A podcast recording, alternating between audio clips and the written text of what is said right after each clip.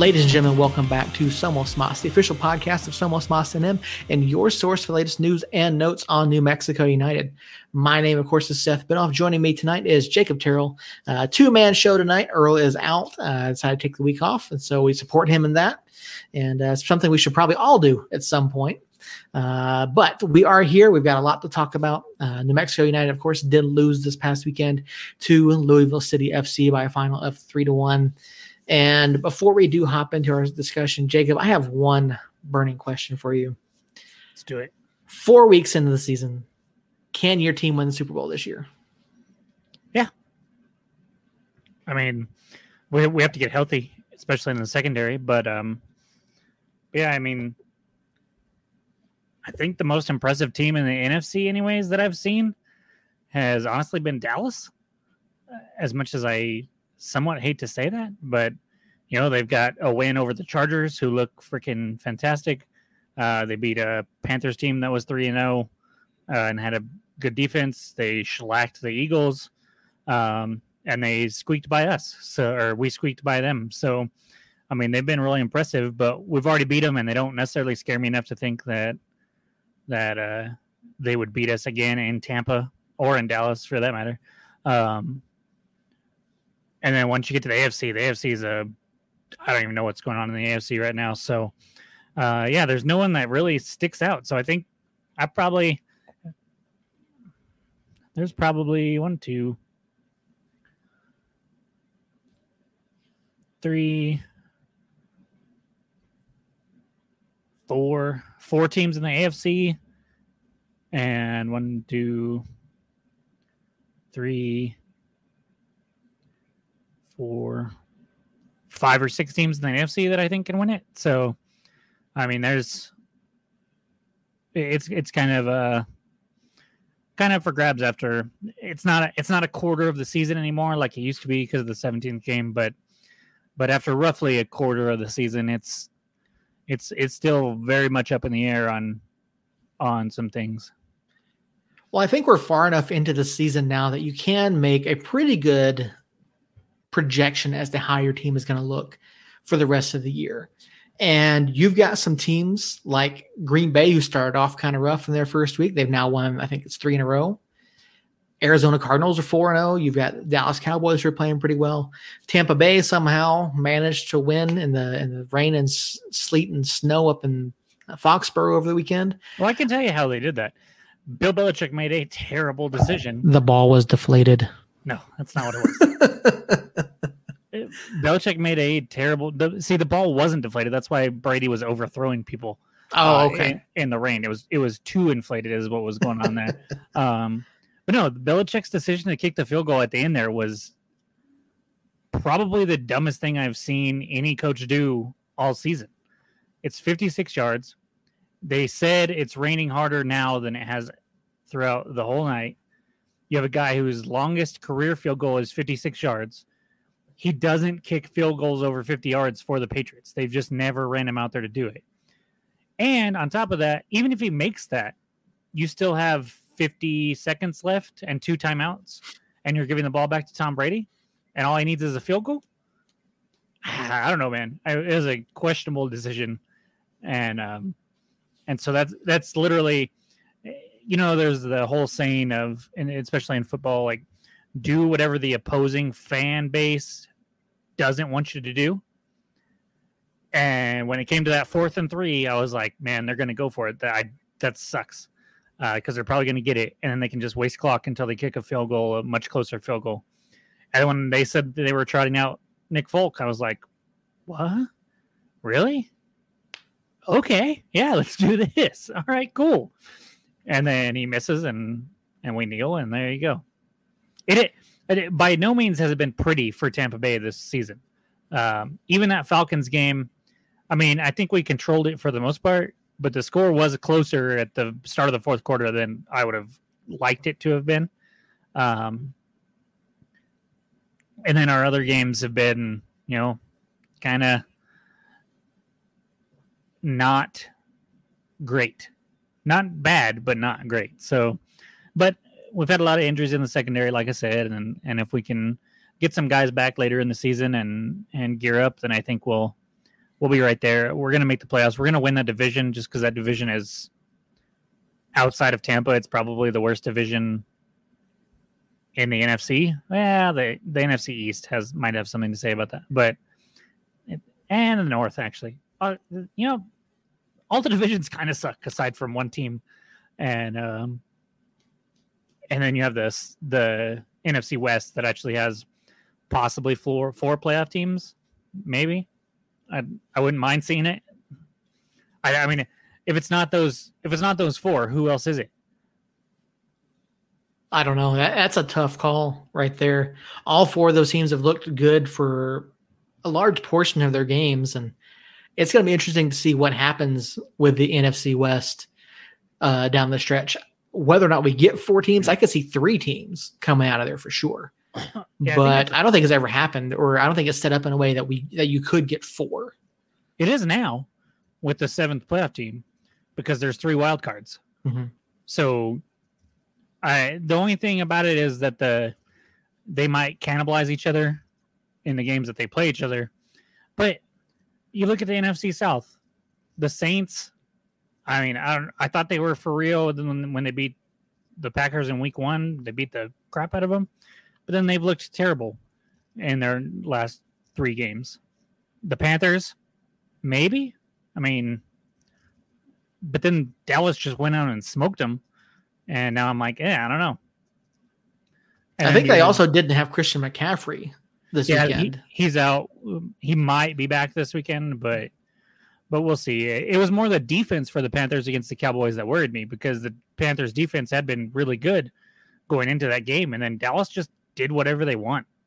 And and part of it is Dallas just has a really good offense. And Kellen Moore has them playing really well, calling the right plays. And, and so I don't know. But after eight weeks, we'll we'll have a discussion again about so actually after eight weeks. Let's see. Where are we? Four weeks. Mm-hmm. So we are here. They'll say what? Thanksgiving weekend? Yeah, I think that's more than eight weeks, but uh, but yeah, probably around. Well, so Thanksgiving, that, that Tuesday after Thanksgiving, I will not be on the pod, F Y I. But uh, around that time, maybe right, maybe the week before Thanksgiving, um, if we're not talking about United, we can do a deep dive on. on the N F L season, because by then we we might shit, we might know the playoff teams in both conferences by then. It's entirely possible. At least I think we'll have some teams that are eliminated by that point. We may not have the oh, I can I can tell you a handful of teams that are eliminated already. More than likely. I mean, this historically, if you start one and three, it's like a two percent chance that you're going to make not, the playoffs. If you start zero and four, I don't know what it is. I think it's basically a zero percent chance, but yeah, it's pretty rough if you're not off, if you don't get off to a winning start. And you look at teams like Detroit, who I don't know what's going on over there. And then Atlanta, we have no defense whatsoever. We can't stop anybody. And I have, I have no faith in my team whatsoever right now. Are you talking fantasy or are you talking the Falcons? Both. Both. I finally picked up my first fantasy win this weekend, which yeah, was against, good. Against a team that also hasn't won. Yeah, against another team. And I look back at that, and my team has just underperformed all season long so far. Four weeks in, and it's just been like underperformance after underperformance. And, and in both leagues that I'm in, it's been that way. In my other league that I'm in, this week I had sixty some odd points sitting on the bench. That sucks, doesn't it? And and that league, I had Tom Brady as my starting Q B. And because of how bad the weather was in Foxborough, I don't think Brady had a touchdown pass. Or I don't think he had a touchdown pass, did he? No, he did not. Yeah, so I'm like, Tom, one touchdown. That's all I need.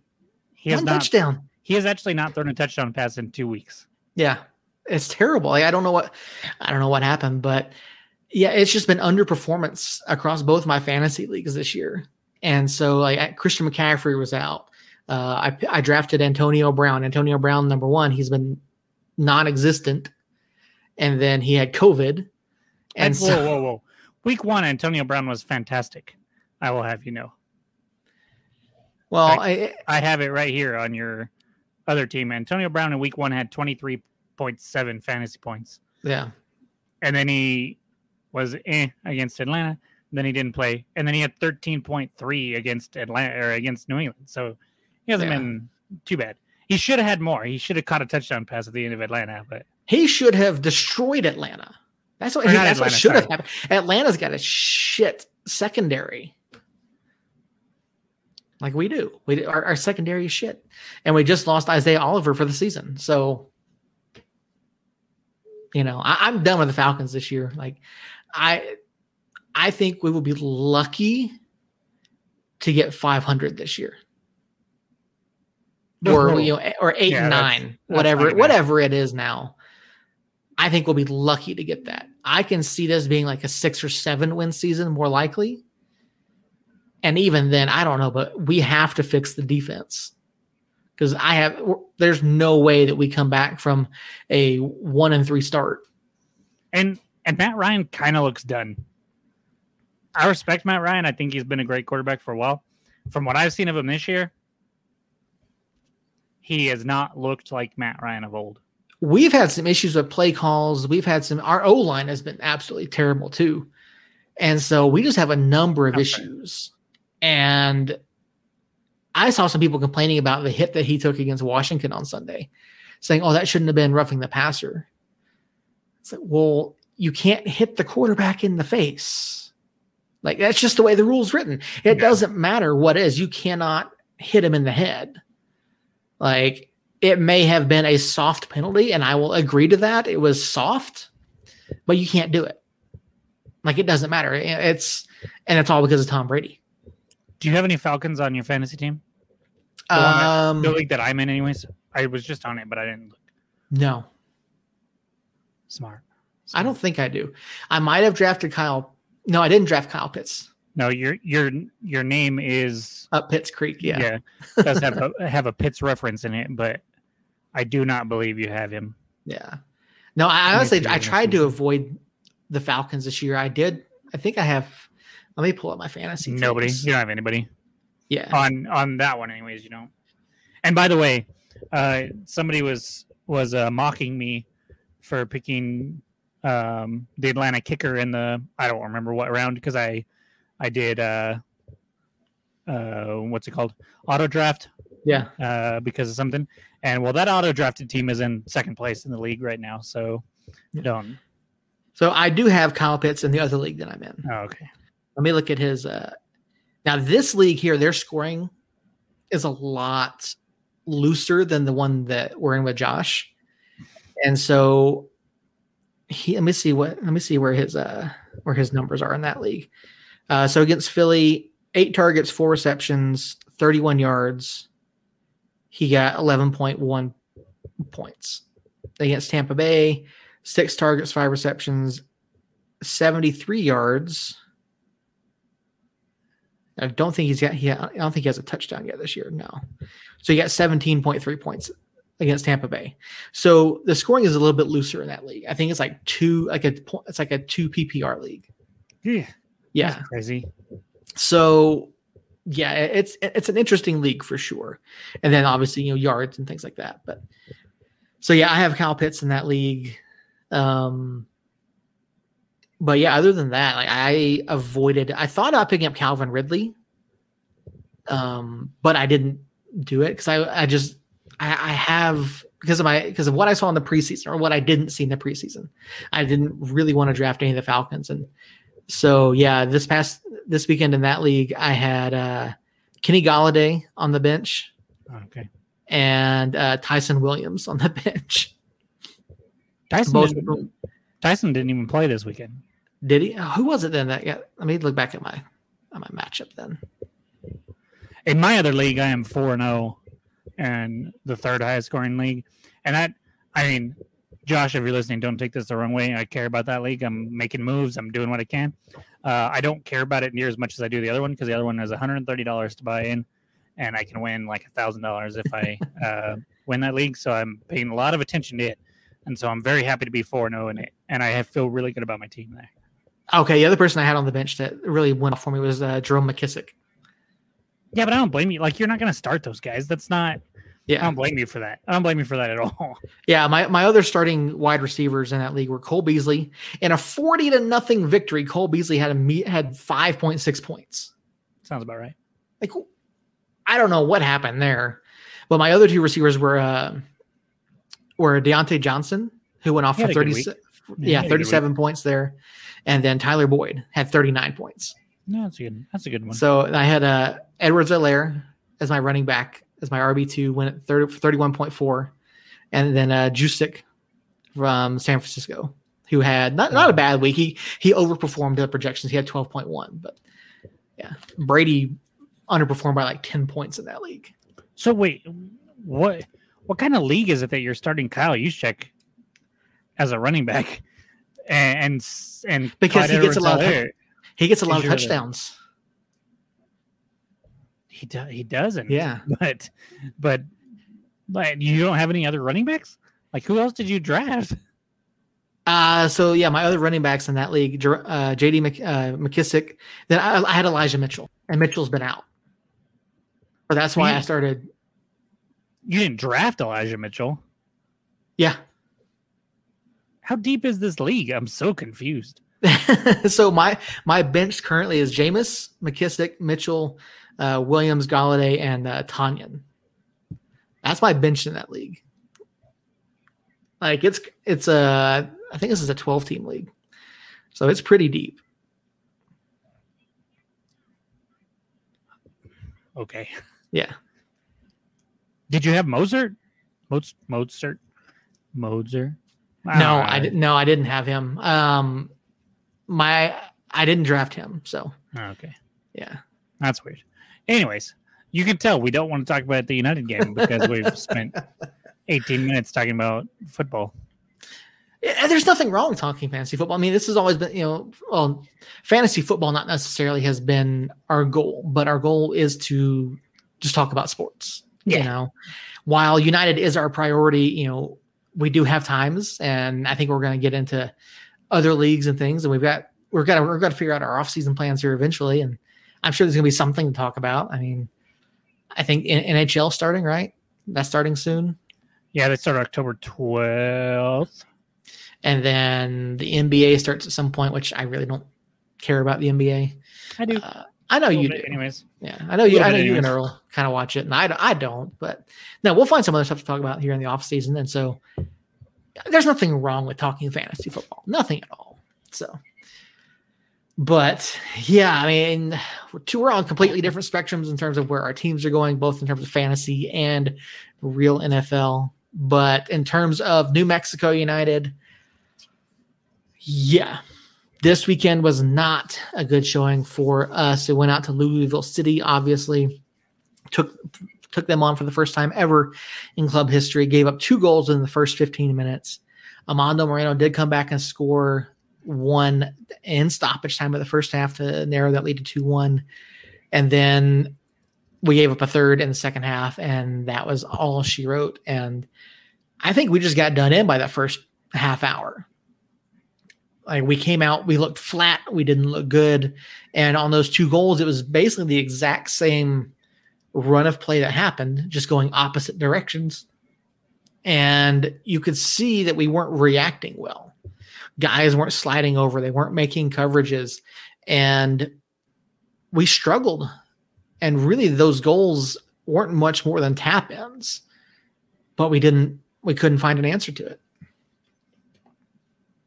Yeah, so as somebody that, um, you know, I had a really crazy weekend. We helped my mom move. Uh, we were in Los Angeles. It was a one o'clock game, um, which threw me off just because, you know, we don't get back from when we go out of town. We don't get back home until that evening. So I had to watch the second half from my phone and missed the first half for the most part. And so it's kind of crazy. But um, was it? After those first two goals, was the whole half basically uh, praying that they don't score another one? Or did we settle into the game at all after those first thirty minutes or so? After about thirty minutes, we kind of started to settle in. And we looked better in, I would say, the final ten, fifteen minutes of the first half. But that first half hour, it was just Lou City you know, they were playing a really high press. They were disrupting us trying to play out of the back. You could see the guys making passes that they weren't prepared for, passes that they didn't necessarily want to make. And Lou City really just controlled that first thirty minutes of the match. And like I said, we just, we came out flat. Uh, I made a comment over on the Reddit thread saying, maybe it's like the, all that stuff in the N F L where they always talk about West Coast teams going east and the earlier match times and stuff like that. I mean, maybe that was part of the case. I don't know, but we I mean, just didn't look good. I think, well, first and foremost, Lou City is a is a really, really good caliber U S L championship side. Mm-hmm. Um, they after I think I think they lost their first two home matches after opening that stadium last year, but that was of course during the pandemic, so it was kind of strange. Uh, and I could be wrong about that, but I, I'm I know they lost their home opener there. But since then, they have been very, very good at home. They have a fantastic home field advantage. And then you add in the fact that we're going there at one o'clock, which is a weird start time, on a Sunday, which is our first Sunday game, our first afternoon game. Um, and it is going farther east than we've ever traveled as a as a soccer club. So I, I don't want to put too much stock into this. And we talked about it before. I mean, I predicted us to win, but that's, I, I did, I was feeling good about where we were, but at the same time, you can't, you can't really hang your head at, at a loss that, I mean, I, I understand the th- first thirty minutes didn't look great, but the second half that I did watch, we had two fantastic chances. Moreno in particular had two fantastic chances to draw level at two. And one was a sitter that he somehow, I don't even know how he hit it over the bar from that close. I, I just, I'm not, physics defies that to me, but he did. And then that should have been in the back of the net, uh, especially with a player, the quality of Armando Moreno. The fact that, the fact that that doesn't hit the back of the net, or he doesn't even force the keeper to make a save, uh, is terrible. It's just flat out terrible. Um, and then he had one where he made a nice play and put it off the crossbar. And I don't blame him for that one. I mean, that was, that was a hell of a hell of a shot. It was just uh, an inch too high and it bounced down right in front of the line and, and spun back. So, but, but if that first one goes in, which it one hundred percent should have, all of a sudden it's two two with thirty minutes left. And you're like, okay, there's a game here. We still might have lost, but uh, I think scoring there, even if we would have lost three two, would have changed a lot of people's perception on how that game goes. And so the chances were there at least. We just couldn't finish, which has been the bugaboo all season, not finishing. But we had kind of gotten away from that and had been finishing a lot of our quality chances. So overall, I'm not too worried. It's it was a Eastern Conference match that in the tight division race that we're in, obviously every match we need points, but it's not a six-point match like the R G V and the San Antonio and the Real Monarchs, even though they're already eliminated. Uh, so we'll come out tomorrow night. We'll play a Hartford team that Uh, I didn't look what they did this weekend, but they had been struggling. So they've lost four or five. So if we can can uh, kind of turn it around there and and um, get at least a point, preferably three points back at home, then uh, I'm definitely not worried at all. But from what I saw of the match, we we weren't drastically the worst team. I mean, I felt like we competed really well in the second half and. And played them pretty much even from what I saw. Uh, gave up. We had one bad turnover, and I meant to go look and who look back at who it was, but um, I want to say it was Azira. Had a bad turnover right there at midfield, and Louisville capitalized on it. Uh, McLaughlin, who a lot of people rumored uh, were co- was coming here in the offseason because um, he was on our roster on the U S L website at one point. um, he, he ended up putting in that third goal, and and it was just kind of a backbreaker uh at that point, and, and we just had no fight after that, which like I said, one o'clock Eastern time zone, playing against a club like that, you go down two goals after two chan- two great chances of tying it up, you're probably going to be a little a little deflated there. And, and so I, you watched the whole thing. Do you feel differently? Was it like a, was it such a poor showing that you're concerned, or was it explainable at least? The first thirty minutes, yes. As far as explaining it, I don't think I can do that. I can't explain what caused it. Now, Lou City is absolutely one of the best clubs in the U S L. They have been since their inception in twenty fifteen. They've made the playoffs every single year except for last year, and they've won two U S L League Cups. They made the playoffs last year. No, they finished uh, sixth. Oh, I know. Yeah, they did make the playoffs. That's right. They, they made the playoffs because yeah. it was the weird thing. Yeah, but... yeah. I, I always I saw, you know, you look at it and you see them finishing sixth in the table. Like, okay. But yeah. So anyway, Lucy, uh, they're absolutely a great team. And they came out and they pushed what they wanted to do. And it absolutely disrupted everything that we would normally do. You know, the play out of the back, and we were making quick, again, having to make quick decisions. And I think it really affected the guys mentally for the first, again, thirty minutes or so. But after that, like I said, we finally seemed to settle in. We saw some really good runs. Daniel Bruce, I thought, was our man of the match because he played lights out. He played really well. He made some really good runs. And then the vision that he had to turn around on that first goal and play the ball back up, back square into the middle of the box, I thought was fantastic. A lot of time, ninety-eight percent of the time, you're going to see guys get down there to the to the byline, and they're going to either have that ball run out of play on them, or they're going to try to try to play it back in, and it's going to fall to a defender, or it's going to just get going to get deflected out.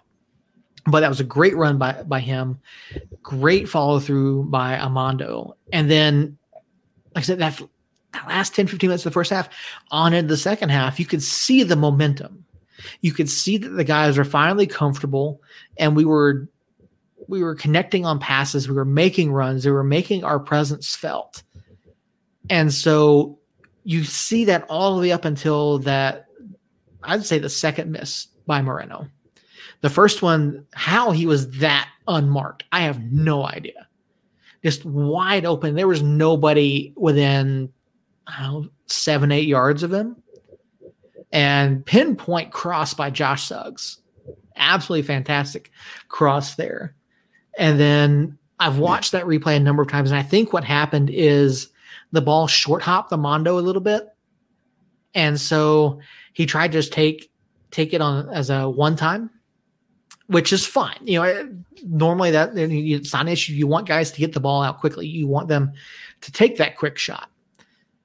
But I think because of that short hop and how he hit it, he just got under the ball and it went over, which is rather unfortunate. I think if with how much room that he had, with the amount of time that he had, he could have settled it and taken a much better shot. I mean, I imagine the X G on that was like one thousand. You know, I'd, I'd have to go back and look. I don't know what the exact, what the actual X G on that shot was, but yeah, basically one-on-one with the keeper at the spot. That should have been. That should have gone in the goal. He that should have gone in the spot. He was at the top of the six, yeah. If not inside the six. Yeah, it was. It was a really close shot. And then on that second one, it was a great turn by him to even keep the ball in the area and give himself a chance to shoot. And just unfortunate, the ball bounced the way that it did off the crossbar. Yeah. You know, most times you see that ball, it's going to go down. It's going to go into the net. Well, after it bounces off the underside of the crossbar, it was just re- really unfortunate. And I thought we had a couple opportunities right there that the ball could have potentially gone in. But yeah, once McLaughlin hit that third one, like you just, you saw everyone deflate, and that was so, it. So a couple questions off of that. One, if you, if you chalk the first thirty minutes up to weird start time, going east, playing a great team in a fantastic stadium, being a little awestruck, being a little tired, being a little out of sorts, whatever, because of that. If you take that thirty minutes out, and you just look at the last fifteen, twenty minutes of the the first half and then the second half, are you are you thinking we're about where we were before that match? Are you thinking our form is still good? Um, what, is it slightly worse? Is it maybe even better? Because uh, from what I saw, without those, without seeing those first thirty minutes, I saw all the people freaking out, and I'm like, ah, I mean, yeah, we lost, but I feel like we were, we were right there with them in the second half. So if you if you if you chalk that up to what I just talked about, how do you feel about it? Just looking at that fifteen minutes and and then the second half. I think we're still in a pretty good spot. I feel like in that forty-five to sixty minute window that we were aggressive, we were creating opportunities, we were making runs, and we were controlling the pace of play. And I don't think Lou City was entirely comfortable with what we were wanting to do during that time span. And so I think coming back home, you're going to see that continue, especially against a Hartford club that has struggled this year. They will likely be eliminated from the playoffs here either this week or next week, unless they do something miraculous with their final, I think, seven matches they have left. But yeah, I, I'm not too concerned about it. I do. I don't like the fact that it came out as flat as we did, obviously. But yeah, in the middle there, and there was a great comment by, I think it was, Uh, Devin Kerr that made it. And he said, every Lou City match you've seen this year, there's been about forty to forty-two minutes where they play really well. And they've managed to get wins because of that forty to forty-two minutes instead of a full match, mm-hmm. a full well-played match. And so I think the same thing can be said for us, because if you see, you know, forty to sixty minutes of really good football from us, we're going to be in a good spot to win. But if we can't overcome being flat, if we can't make something happen, if if we can't prevent other teams from scoring when we're in that funk for however long it is, that's where we have issues. And we don't play well from behind. We never have. Mm-hmm. And I think we did a pretty good job of adjusting in the middle of the first half, and then going out and carrying that mem- momentum over into the second half, which is something that we don't do very well either, because we, we talk about all the time, you know, where's that energy coming out of the half? I will, I will say though, that that energy coming out of the half has been there, I feel, for about a month. Mm-hmm. Um, we, we haven't had that. In fact, I think we've scored two or three goals in the last month or so in the first ten minutes of the second half. And I don't feel like we've given up any of those cheap ones that we tend to do right there coming out in the half. But to touch on another thing that you said way back uh, when you first started talking about the match, um, you know, we we talk a lot about the change in the attacking form that we've seen since Guzman has been um, taken to put in a backup role, and we've got Rivas in there. What also kind of coincides with that is Brucey getting a lot more playing time.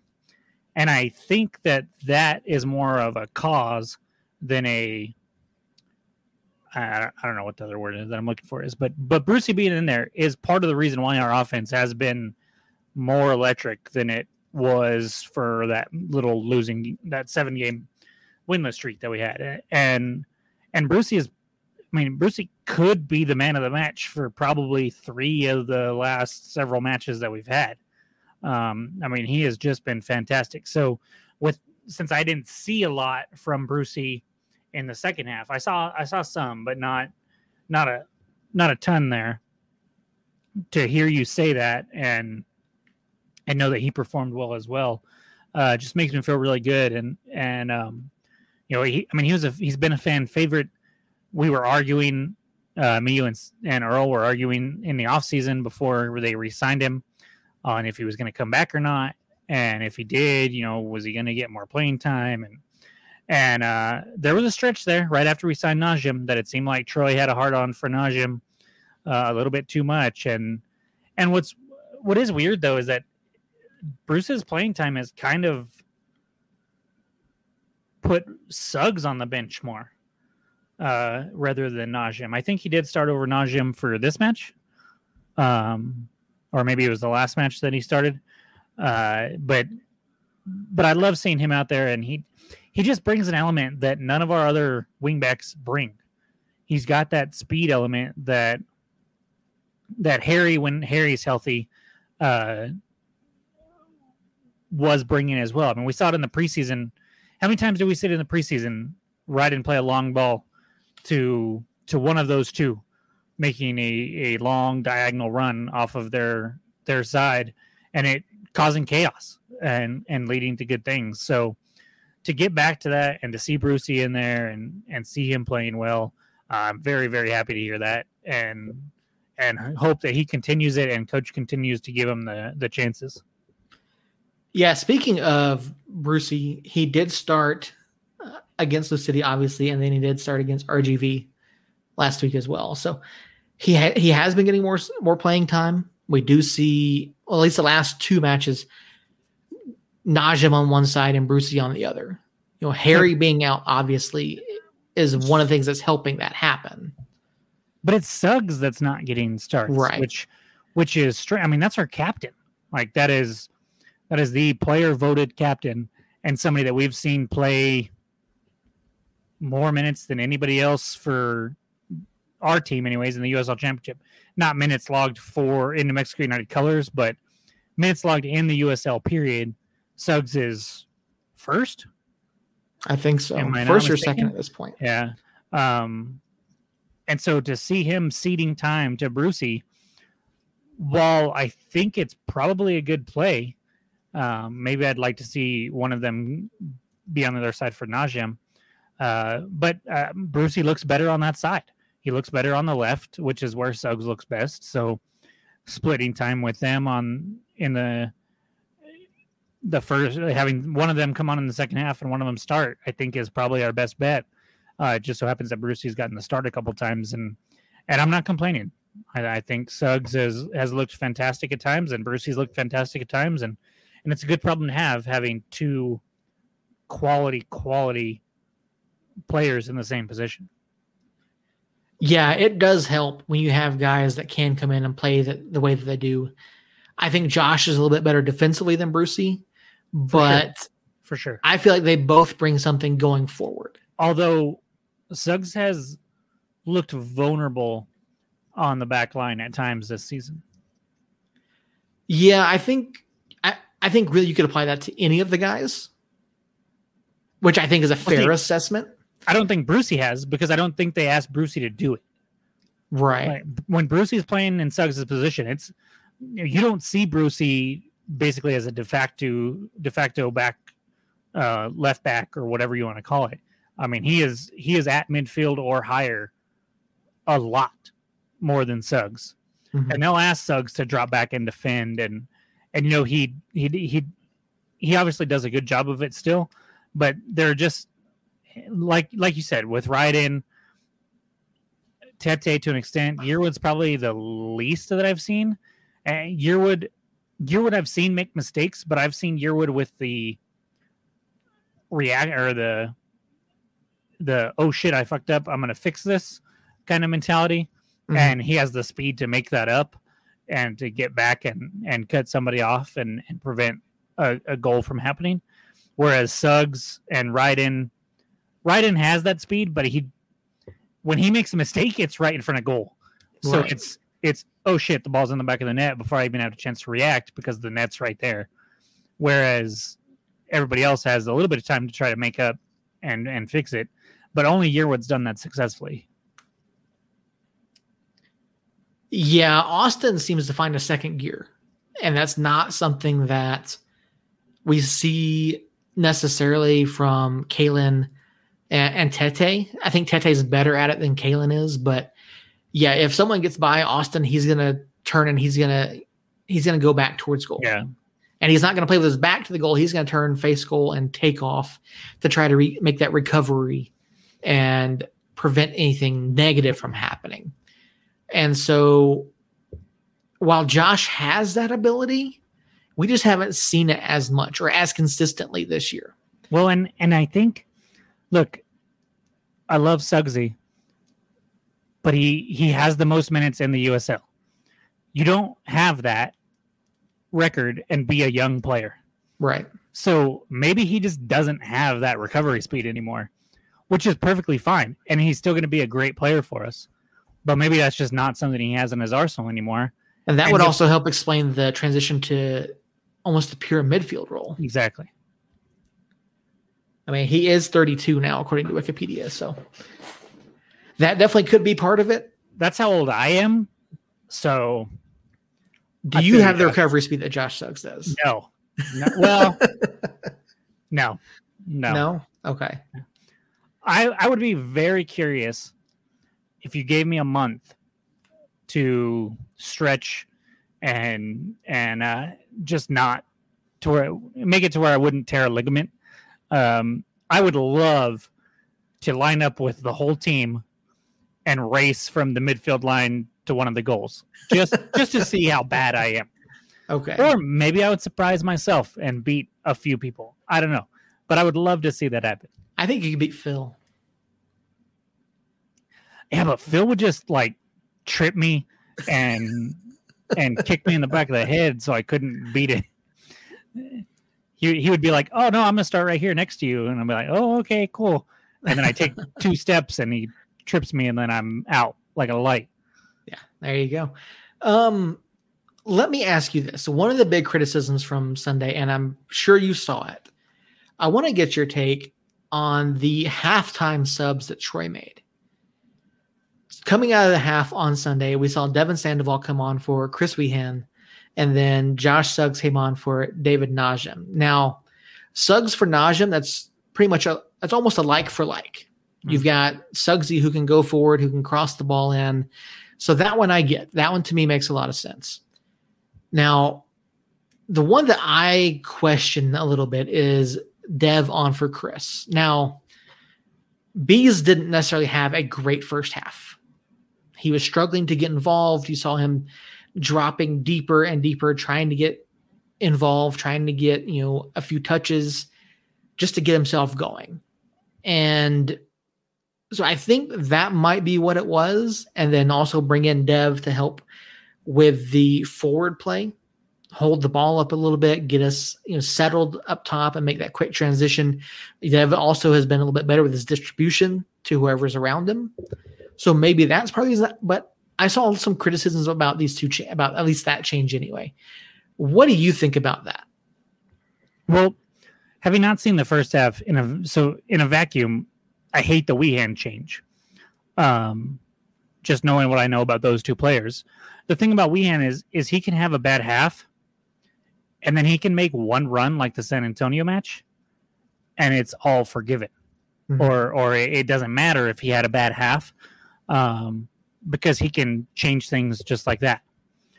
Um, I I can understand seeing Dev come in. Um, you know, Dev's played in a lot of big places, a lot of big matches in the M S L, M L, M S L. Let me try that again.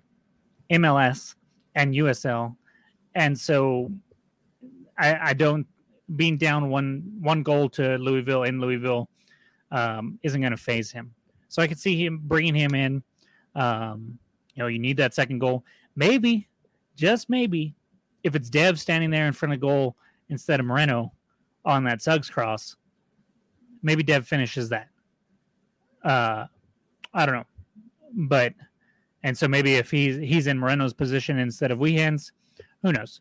You can second guess all you want, but at the end of the day, I want Wehan in there.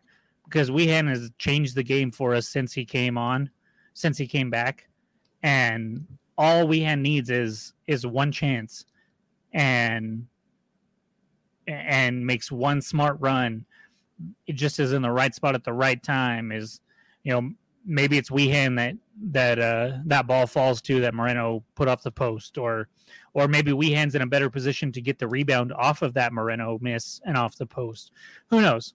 Um, But I trust Moreno to be, or not Moreno, Wehan. I trust Wehan to be in good spots that Dev typically isn't in. Not that Dev doesn't know how to find good spots. He's just, he finds different spots. He occupies different spots on the pitch than Wehan typically does. So I can see criticism for it without having seen the match. But at the end of the day, you know, you know, we had, we criticized him for bringing Wehan off against Austin, uh, the last match that we lost before this one. And it turns out he kind of came out with a little bit of a knock. So because they're so mum on all the injury stuff, maybe that's what it was. Maybe maybe it could have been a little bit of a ding for him, and and uh, and we might never know. Uh, so at the end of the day, I will I will I will I too will be mum on that decision. Uh, unless I hear something else. Do you think that the upcoming scheduled congestion could have played into that as well? Knowing sure. that knowing that we're not going to sure. have Armando for at least the next two matches. For sure. I mean, we've got Hartford, and then we've got uh, um, R G V again. So, granted, the Hartford one isn't a six-point match. It is probably a match that they're looking at going, okay, it's at home. We need three points. It's a team that is faltering. We need to get that match. This one, we haven't looked good. Maybe, maybe let's make a switch. Hopefully, Dev can get a cheap goal. Uh, you know, a poacher's goal, just sitting there in front of goals at some point in the second half, and and we can still point here. Otherwise, let's save Wehan for for a couple matches next week, where are going to be really big, and that R G V one is going to be massive. So, yeah, I could definitely see that. Yeah, that's kind of where I was at with it, that maybe that was part of the part of a, a planned change, knowing that we're going to have knowing that we weren't going to have Moreno and potentially, you know, have Chris available and not necessarily playing the full ninety heading into the congestion, and have him available to play in that more forward role mm-hmm. without Moreno. So maybe you see Dev and Bees up top or something along those lines. And so having Bees with a somewhat fresher legs, I think could have been a consideration there. For sure. For sure. So yeah, it's just, it was one of those matches where it didn't go our way early. We started to show some life. We looked really good for a while. And I think there were still some positives to take away from that. And I think going into tomorrow night's match against Hartford, can, can we carry those positives over? Can we play up to our level and not play down to a Hartford side that has struggled this year? They, I believe they are one. They have one win and one loss against Mountain Division teams. They lost to Colorado Springs. They beat Real Monarchs, which, I mean, really Eleven. everybody should. Yeah. But this is an East an East Coast club, and we're going to say hashtag drink, because the elevation could come into, into consideration on Wednesday night for Hartford. We saw Loudoun struggle with that. And so I think this is a good chance for United tomorrow night to get back and pick up three points, because I don't think a point tomorrow night is good enough. No, it's really not. Um, un- unless we're like down a man and claw back into it or something like that, it, it, any draw you're going to be disappointed with tomorrow. And um, yeah, I think maybe it's because I didn't see the first thirty minutes, but I'm still feeling pretty optimistic about our, our playoff chances and, and where we're sitting, and, and looking at the schedule we got left. I mean, Hartford, we talked about, hasn't played well. R G V, uh, surprisingly, the first time we beat them ever was last week, but um, you know, we beat them, and, and we looked like the better team pretty, pretty handily. So I could see us getting another W there. At San Diego might be tough. Home for San Antonio, and then at R G V and versus Real Monarchs. I, I, I think as long as we can, like you said, you know, take those positives and move them forward, then we'll be okay. And I, I really do think that that Colorado Springs match where he made that change to put Rivas in the midfield and not have Guzman in the the lineup at all, um, just open things up for us and, and, and kind of open the guys' eyes to uh, a more of attacking mindset and, and philosophy. And, and ever since then, even, even though they had that Austin one, that was kind of a one-off, um, they've just looked like a much better club. So I think we, I think, I think when we make the playoffs, and if we make some noise in the playoffs, especially, you can look at that, back at that Colorado Springs game and circle it and say that was the changing point. And um, because of that, and because I'm still feeling pretty good about how we've we've seen the club kind of make those changes and and look completely different. Um, I think we continue that Wednesday. I think we continue it Saturday. I know you didn't ask about Saturday, but I'm going to let you know anyways. Um, I, I think I think two multiple goal wins are coming, even with Moreno not being there. I think that's a bold prediction there, at least to some extent. While I know that we have the ability to score, my concern with these next two matches is playing, again, I already mentioned it, you know, playing at the level that we need to be playing at, playing at the level that we know we can play at. Without Moreno, Bees, I mean, Bees has already become our leading goal scorer for the year, and just the, the short time that he's been here. Without Moreno, who is that target man up top? I mean, Dev obviously doesn't have the scoring ability that he used to. Do we see two at the top with Bees? Do we see maybe Bees play up top and Dev play underneath? What do we have to do in these next two matches to unlock that offense, unlock that potential without Armando being there? Well, I think so much about this team's problems earlier in that seven game run was just not having that attacking mindset. And if you have that attacking mindset with even, even with Moreno out, the quality that we have across the board, whether it's, you know, Suggs, Brucey, Moreno, or not Moreno, Suggs, Brucey, Wehan, Sandoval.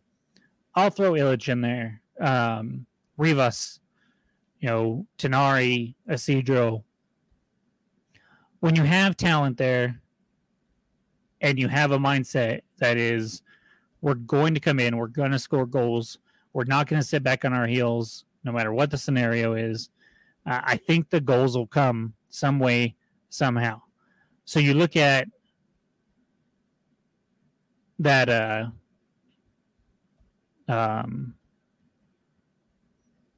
the Colorado Springs match, sorry, uh, that I'm talking about, that's a turning point. Moreno didn't play in that match, or at least he didn't start. Let me double check. Yeah, he didn't play in that match at all. He, I, I believe that was during his first run with El Salvador for World Cup qualifying.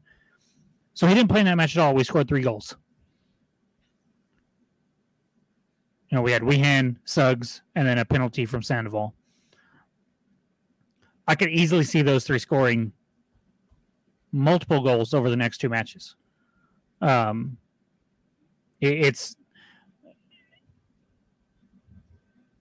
Moreno being out. I love Moreno. Moreno has been a very good player for us.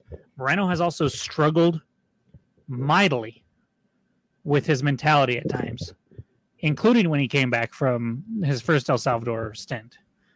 And so not having him out there, I don't think it makes us a worse team. I don't think it makes us a better team at all, but I'm not worried about not having him in there and us not being able to score goals. Uh, I, I think there are ways that on E S P N, it had us in a, where'd it go? A three four two one with Sandoval up top.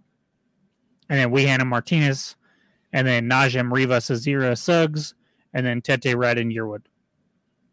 I could easily see that lineup starting the next two matches or iterations of that lineup. Maybe it's Brucey instead of Najem one game. Maybe it's Brucey instead of Suggs, because I feel like Brucey's played well enough that he's got to get in there. Uh, maybe it's Tenari instead of M- Martinez. Maybe it's Guzman instead of Azira. I don't know. There's a bunch of different plug and plays that you can do there. And I feel like our offense is going to be just fine. So while Moreno is a very good player for us, I'm, I'm thinking that three goals in these two games each isn't out of the realm of possibility. You might not expect it, might not be probable, but three one, two nil, uh, three nil, whatever. I think any of those are a possibility. And against Hartford, spoiler alert, I'm going to predict four nil. Um, because if you look at the schedule, I feel like that's probably the most likely chance that it happens is against Hartford, where we're playing at home.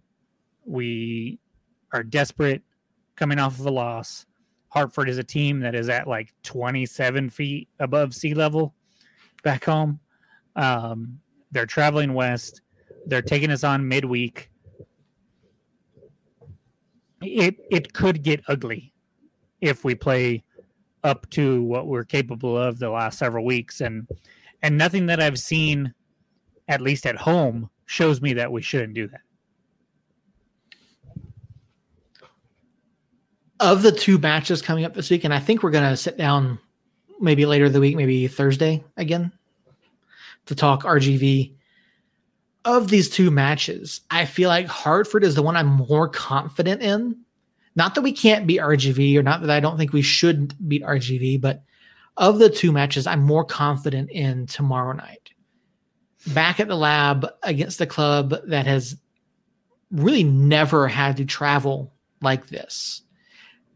I'll take that back. They did travel to Colorado Springs, so they do have a little bit of experience with it. But going across country, I have to, I'll have to look and see. Oh, they've been off for a week, so it's not like they played on the weekend and then have to come out on on short rest. So they last played last Thursday, so they've had some time to rest. They're going to come out, play at elevation, hashtag drink, and I think they're going to struggle. I think Hartford's going to struggle coming out here, not only with that, but also with the style of play that we like to put out there, with what Troy's system does to folks. And so looking at tomorrow night, looking at what Hartford has done recently, I could see three one being a very real possibility in our favor. I, I hate to not give Alex a clean sheet, but Hartford can score. They've got thirty-eight goals on the season. They've got a couple guys that are getting close to ten goals. I think they got their co-leading scorers both have seven. And so they have the ability to do it. But I think our back three is better than their front two. I also feel like we have a better midfield. And so I think it's going to come down to, can our forwards, can whoever plays in those four positions, can they convert? Can they take their opportunities and put them away? Because if they can do that, we're going to win this match, and it's not going to be close. Well, so in the last month, they have been blanked twice. Um, one of those was against New York, who is barely above Loudoun. Um, they are atrociously bad. And, and New York blanked them two nothing. Um Charlotte also blanked them. Charlotte's a, a good team, so that, there's no fault there. But their only result last month was against Real Monarchs. Mm-hmm. So does that even count? So I'm not... This should be a win. It should be a multiple goal win. Um, you know, you said they came, they came out to Colorado Springs and had... So they have experience coming out west and playing at elevation. Uh, Colorado Springs won four to two. Right. Um, I didn't say they were they were good in that match. Right. Right. I know, but I'm just saying uh, they came in out and got worked at elevation.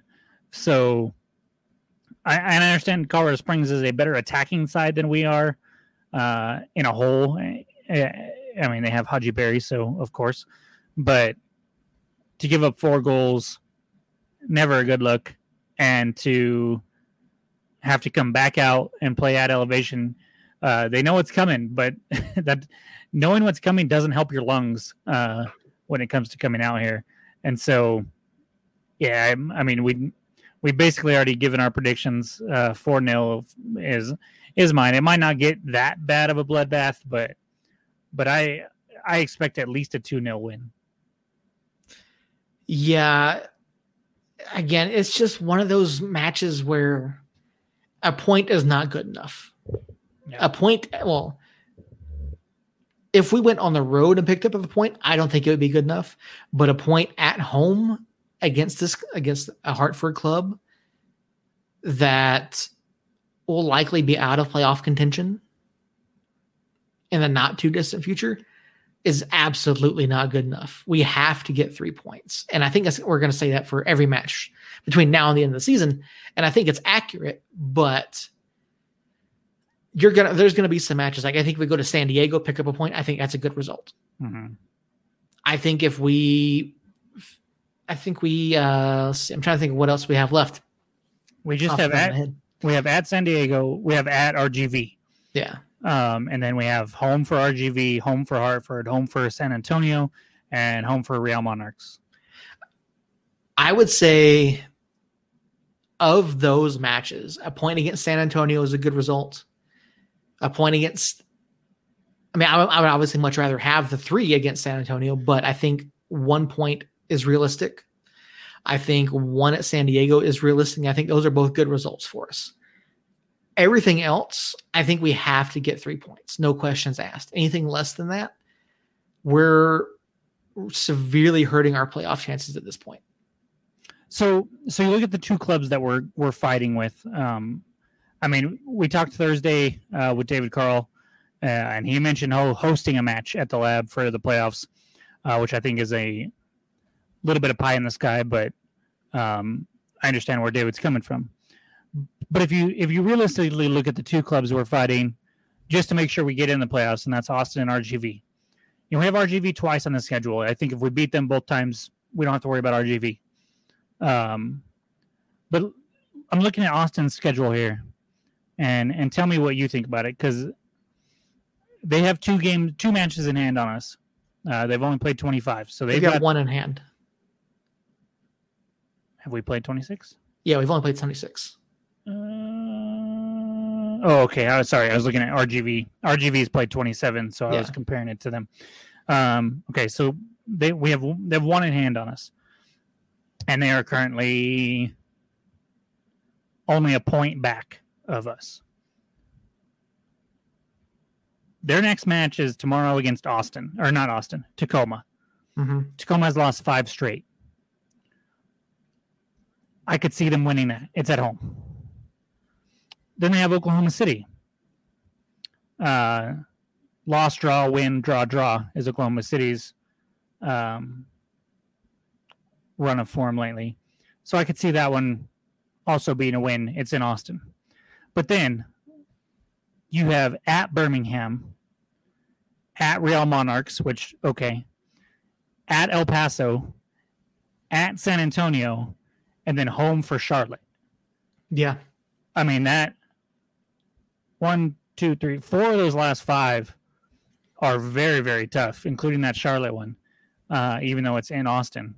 And you said that. All right. So Austin has Charlotte, San Antonio, Ar- El Paso, Real, Tacoma, Birmingham, and Oklahoma City. And Oklahoma City. Okay. And so I think I've, I looked at their schedule yesterday or Sunday. Jerry popped in the chat and was uh, trying to give me a hard time, saying that, you know, our, our loss was. Would would take us out of it and blah, blah, blah, and whatever. And, and Jerry was just talking out of his ass. So that's um, what Jerry does best. Yeah. And so I was trying to explain that. I was like, Jerry, you know, losing to Lou City is not the end of the end of the world for us.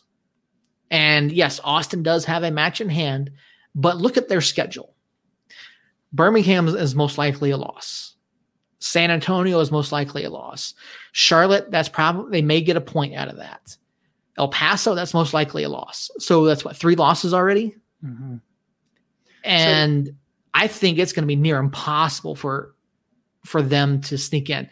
I, I could see them beating Real and then potentially beating Oklahoma City. Because I, if I remember really, every team that they play except for Real Monarchs is either currently in a playoff position or they're still in contention for the playoffs. Let's see. Tacoma. Tacoma's not eliminated. They're, it's no, a tough road only, for them. But they're only two points back, but they are yeah. sitting seventh uh, in that division. That's a um, tough division, though. Birmingham is Birmingham is basically Lou City. Yeah. I mean, that's how good they are. And that, that'll be in Birmingham. Oklahoma City is sitting tied for Memphis for fourth mm-hmm. um, in that same division. Uh, Charlotte is is easily in fourth um, in theirs, and only two points behind second place in that group. Um, yeah, I think realistically, I mean, I could see them getting ten points out of those matches. I mean, I could see them beating Tacoma, beating Oklahoma City, beating Real Monarchs, and then drawing somebody, surprisingly. Maybe Charlotte, maybe El Paso, uh, maybe San Antonio, whatever. So you say ten points. Then you look at ours. Should beat Hartford, that's three. Should beat R G V at home, that's six. Should beat Real Monarchs at home, that's nine. And that eliminates Austin right there. Basically. I mean, we're, we're a point ahead of them, and they have a match to play. So, um, yeah, essentially that, that does them in. And if we get a point out of either San Diego or R G V, then then we're sitting pretty. And if we get six points from the R G V matches, then that puts us at twelve points for this scenario. And R G V, I don't think R G V would catch us either. So I, I'm still feeling pretty good. Uh, if we come out flat against Hartford, if we talk Thursday, I might have a different tune. But as for right now, I'm feeling pretty confident. Yeah, like you said, I, I'm seeing maybe ten points at best for Austin out of the remaining matches.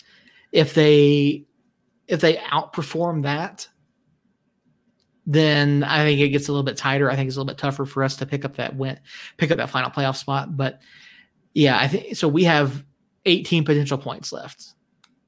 I see us getting twelve. We need twelve. Yeah, I see us getting twelve out of out of that run there. And I think if we get twelve, I think we're going to be in the playoffs. No question. Yeah. Yeah, for sure. Unless I haven't looked at R G V's schedule, but unless R G V has, oh, they've got San Antonio like two more times. They still got Colorado. I think, I think they still have one against El Paso too. Like the back end of R G V's schedule is all within the division, and it's brutal. I think they have two against Monarchs too, but they have two against us, one against Colorado, one against Monarchs, and one against El Paso. Because they only have five left because they've played one more than us. Yeah. So maybe, I mean, if they beat us twice and beat Real Monarchs and they get to nine, um, we would have to do. We'd basically have to beat everybody else other than them to to get in. But if, if we get six points from them, it's over for them, and it'd be pretty tough for Austin, especially what I, what I'm, what I hope for is that I hope that we have to win that last match, honestly, because one, I, I told you guys in the group text that my wife's going to come with me to that match. Uh, she's going to be on the field with me, um, and and for her to experience a playoff clinching win, I think would be pretty awesome. And then two, I, I want them to have to play for something that match. I don't want to go into the, I mean, maybe they'll, they'll still be playing for seeding. Uh, that's a possibility, but I, I just, I want that match to mean something. I don't want it to be, uh, oh, we're already in. It doesn't matter. Uh, maybe, maybe Wehan doesn't play. Maybe Brucey doesn't play. Maybe Moreno doesn't play, something like that. So, um, But we can we can sit here and, and predict all we want. It, it comes down to to how the team performs, and, and if you look at our run of form, even with the Louisville loss uh, and what's ahead of us, I, I think we're in good shape. So, in case we don't talk about the R G V match, my prediction there is two nothing Um, but but I uh, hope maybe we can hop on Thursday at least for like thirty minutes or so and, and talk about those two. But other than that, I think I'm good. All right. Yeah, I am too. Uh, in terms of the Mexico United, there's really not much left to talk about this week or really anything to talk about. Um, two small tidbits. So I've been doing the math. So we know Armando Moreno is already going to be gone this week for international duty. It actually kind of plays in well for United because Moreno would be facing a one-match suspension due to yellow card accumulation this week. So he would miss Wednesday night's match anyway. Uh, I went back. I've done the math. He has eight yellow cards on the season. There was a there's a stretch of about ten matches in there where he didn't get a yellow card, but he didn't play in the vast majority because of prior international duty. So he he played four matches in that span without a yellow card. So if he just played one more, he would have had one of the yellows knocked off. But so yeah, I know he he would he would be facing a yellow card suspension. Uh, accumulation for eight yellow cards on the season on Wednesday night. So either way, we wouldn't have Moreno. And so does that. So like to me, if I'm the U S L, I'm like, eh. No, it, it's he just has to he he just has to sit out a match. Doesn't, it doesn't it doesn't matter that he wasn't going to be there anyway. As far as I can tell, there's no. Not, I can look it up, but as far as I can tell, there is no. Uh, caveat in the media guide for international duty. I mean, I'll, I'll pull it up here while we're talking. Hopefully I have an answer for you by the, by the end of the episode, but well, yeah. I mean, that's okay. It, it, worst case scenario, we don't have him for what? San Diego. Yeah, but we want him for San Diego. I mean, I look, I love Moreno, but he's not a huge loss. Like, I, it's not such a downgrade that I'm like, oh, we've got to have him back. It, it's just not for me. So, yeah. um, I don't. If he misses at San Diego, and we manage to get a point, then no harm, no foul. Even if we lose that match, as long as we can take care of business in the other ones, then it's it's no harm, no foul. So, um, but that's it's interesting to me that they wouldn't be like, well, hold on, he wasn't going to play anyways. But at the same time, who knows? They can't necessarily assume things. Uh, that's a slippery slope. So, but you, right. you say you say he has the yellow card, and I, I think about the freaking yellow card that I can't remember what game it was, but it was we he he had the ball, he passed it up, we had a fast break. Anything could have happened, and he freaking swung basically on a guy, threw his arm back, got a yellow card for it, stopped the play, stopped any momentum, and I, that's the one that sticks out to me that I'm like, what the f- are you thinking, Moreno? Like, just, ugh. Yeah, the one he picked up against Louisville City, they called it uh, something infringement, persistent infringement. I think he was just mouthing off too much. And so he's picked up oh, a couple nice. stupid yellows mm-hmm. uh, here over the past month and a half or so, and looking at the U S L rules here, eight total cautions, one game suspension, and a fine. Caution accumulation suspensions can only affect regular season games. For those players who reach a caution accumulation suspension at the end of a C-sun, thanks U S L, that suspension will not be implemented in any potential playoff games this season. Accumulations will be wiped clean at the end of the season. If a player exceeds fourteen cautions, the league reserves the right to fine and suspend the player at its discretion. And so serving suspensions during regular season, any player and or coach sent off or dismissed during a regular season will be fined, but that's sending off. So yeah. I don't, there's nothing in here about international duty preventing that yellow card accumulation from being served Wednesday night when he's not even here. So we, I think we kind of lucked out a little bit on that one.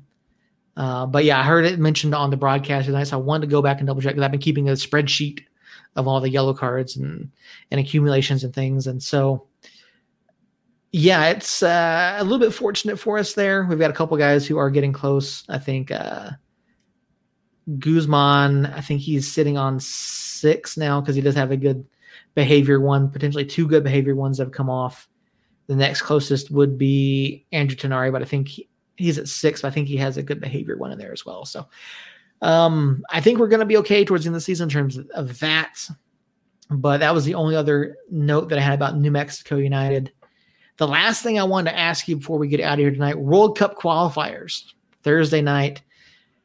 Four matches within CONCACAF. U S is taking on Jamaica. U S is one two and oh. Jamaica is oh one and two. Honduras takes on Costa Rica. Both clubs are oh two and one. Mexico and Canada. Mexico is two one and oh. Canada is one two and oh. And then El Salvador takes on Panama. El Salvador goes oh two and one and Panama one two and oh. What are your predictions for these matches?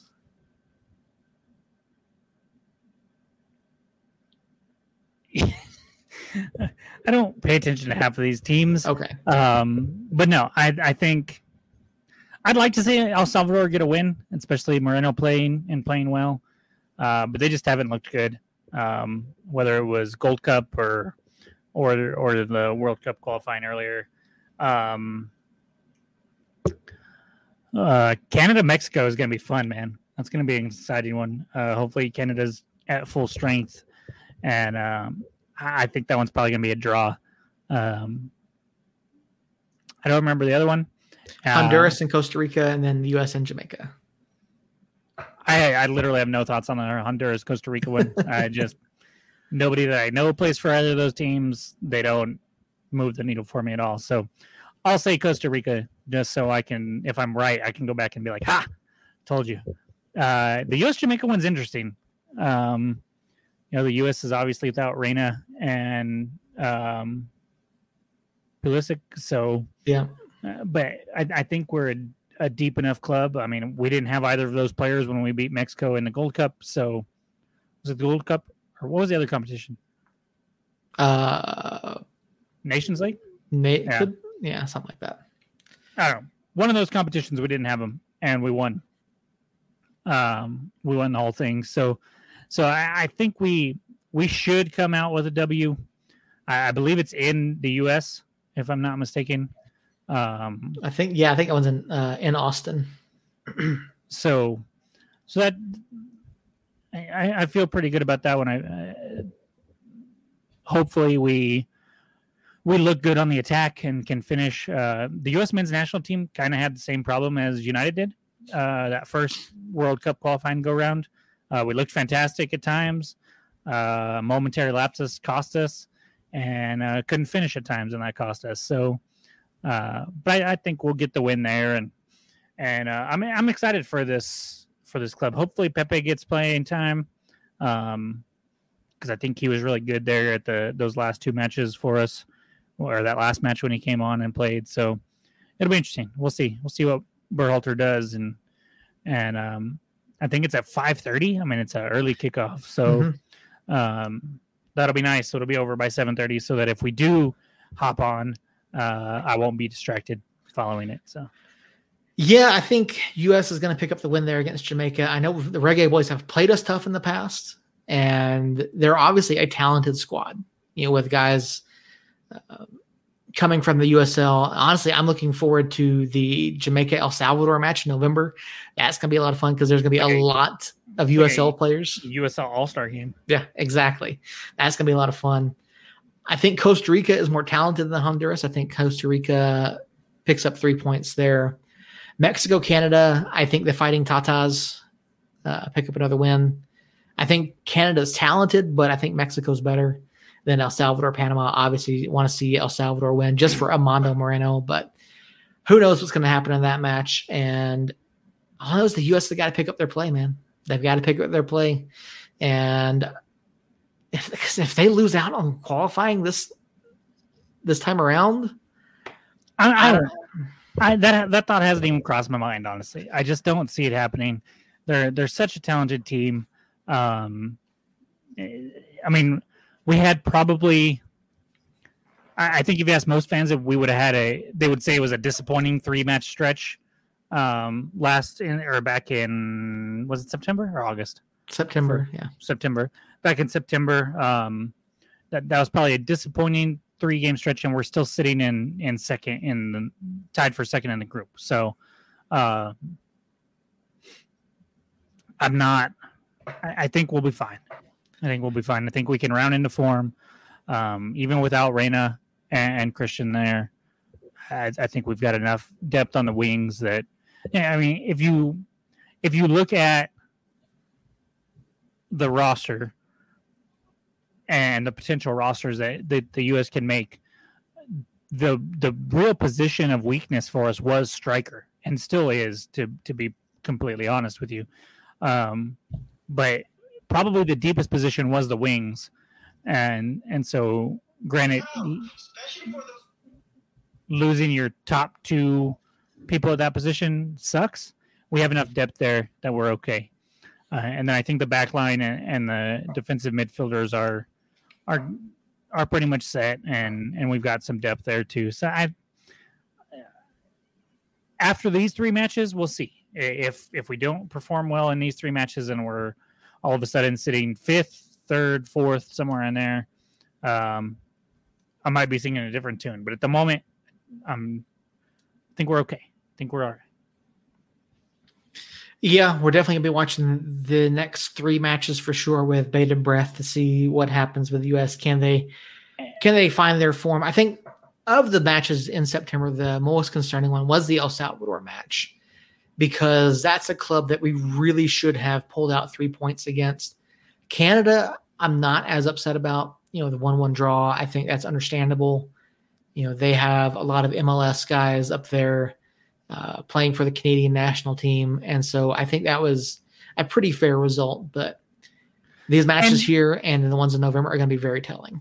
And you look at the El Salvador match, and I agree with you. It's a team that we should get three points from, but that place was freaking hostile, dude. Like, they had like a ten foot high chain link fence around the field. Christian went to go kick a corner and was getting just pummeled with beer. Mm-hmm. Um, I mean, it's it's a tough place to go play in, in, in, what's the word I'm looking for?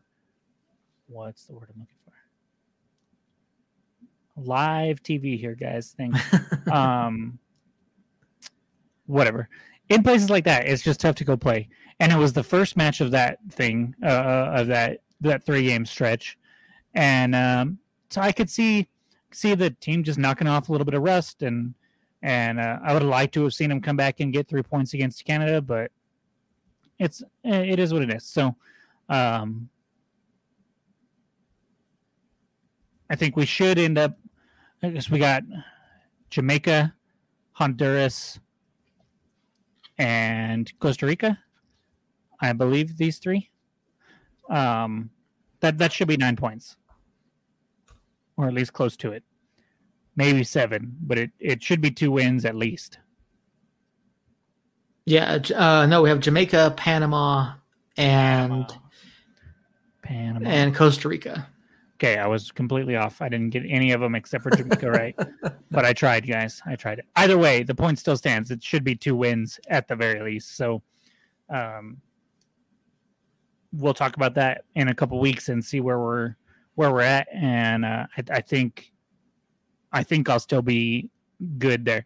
And honestly, there's so much soccer left to be played in World Cup qualifying still, even after these three matches, that if they're still a little shaky, then then uh,